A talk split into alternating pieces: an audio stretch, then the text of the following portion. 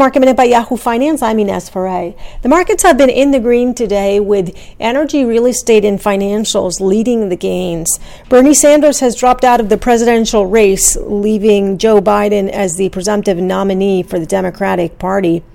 Also, New York Governor Andrew Cuomo says that the state won't return to normal just yet as the number of coronavirus deaths reach a new high.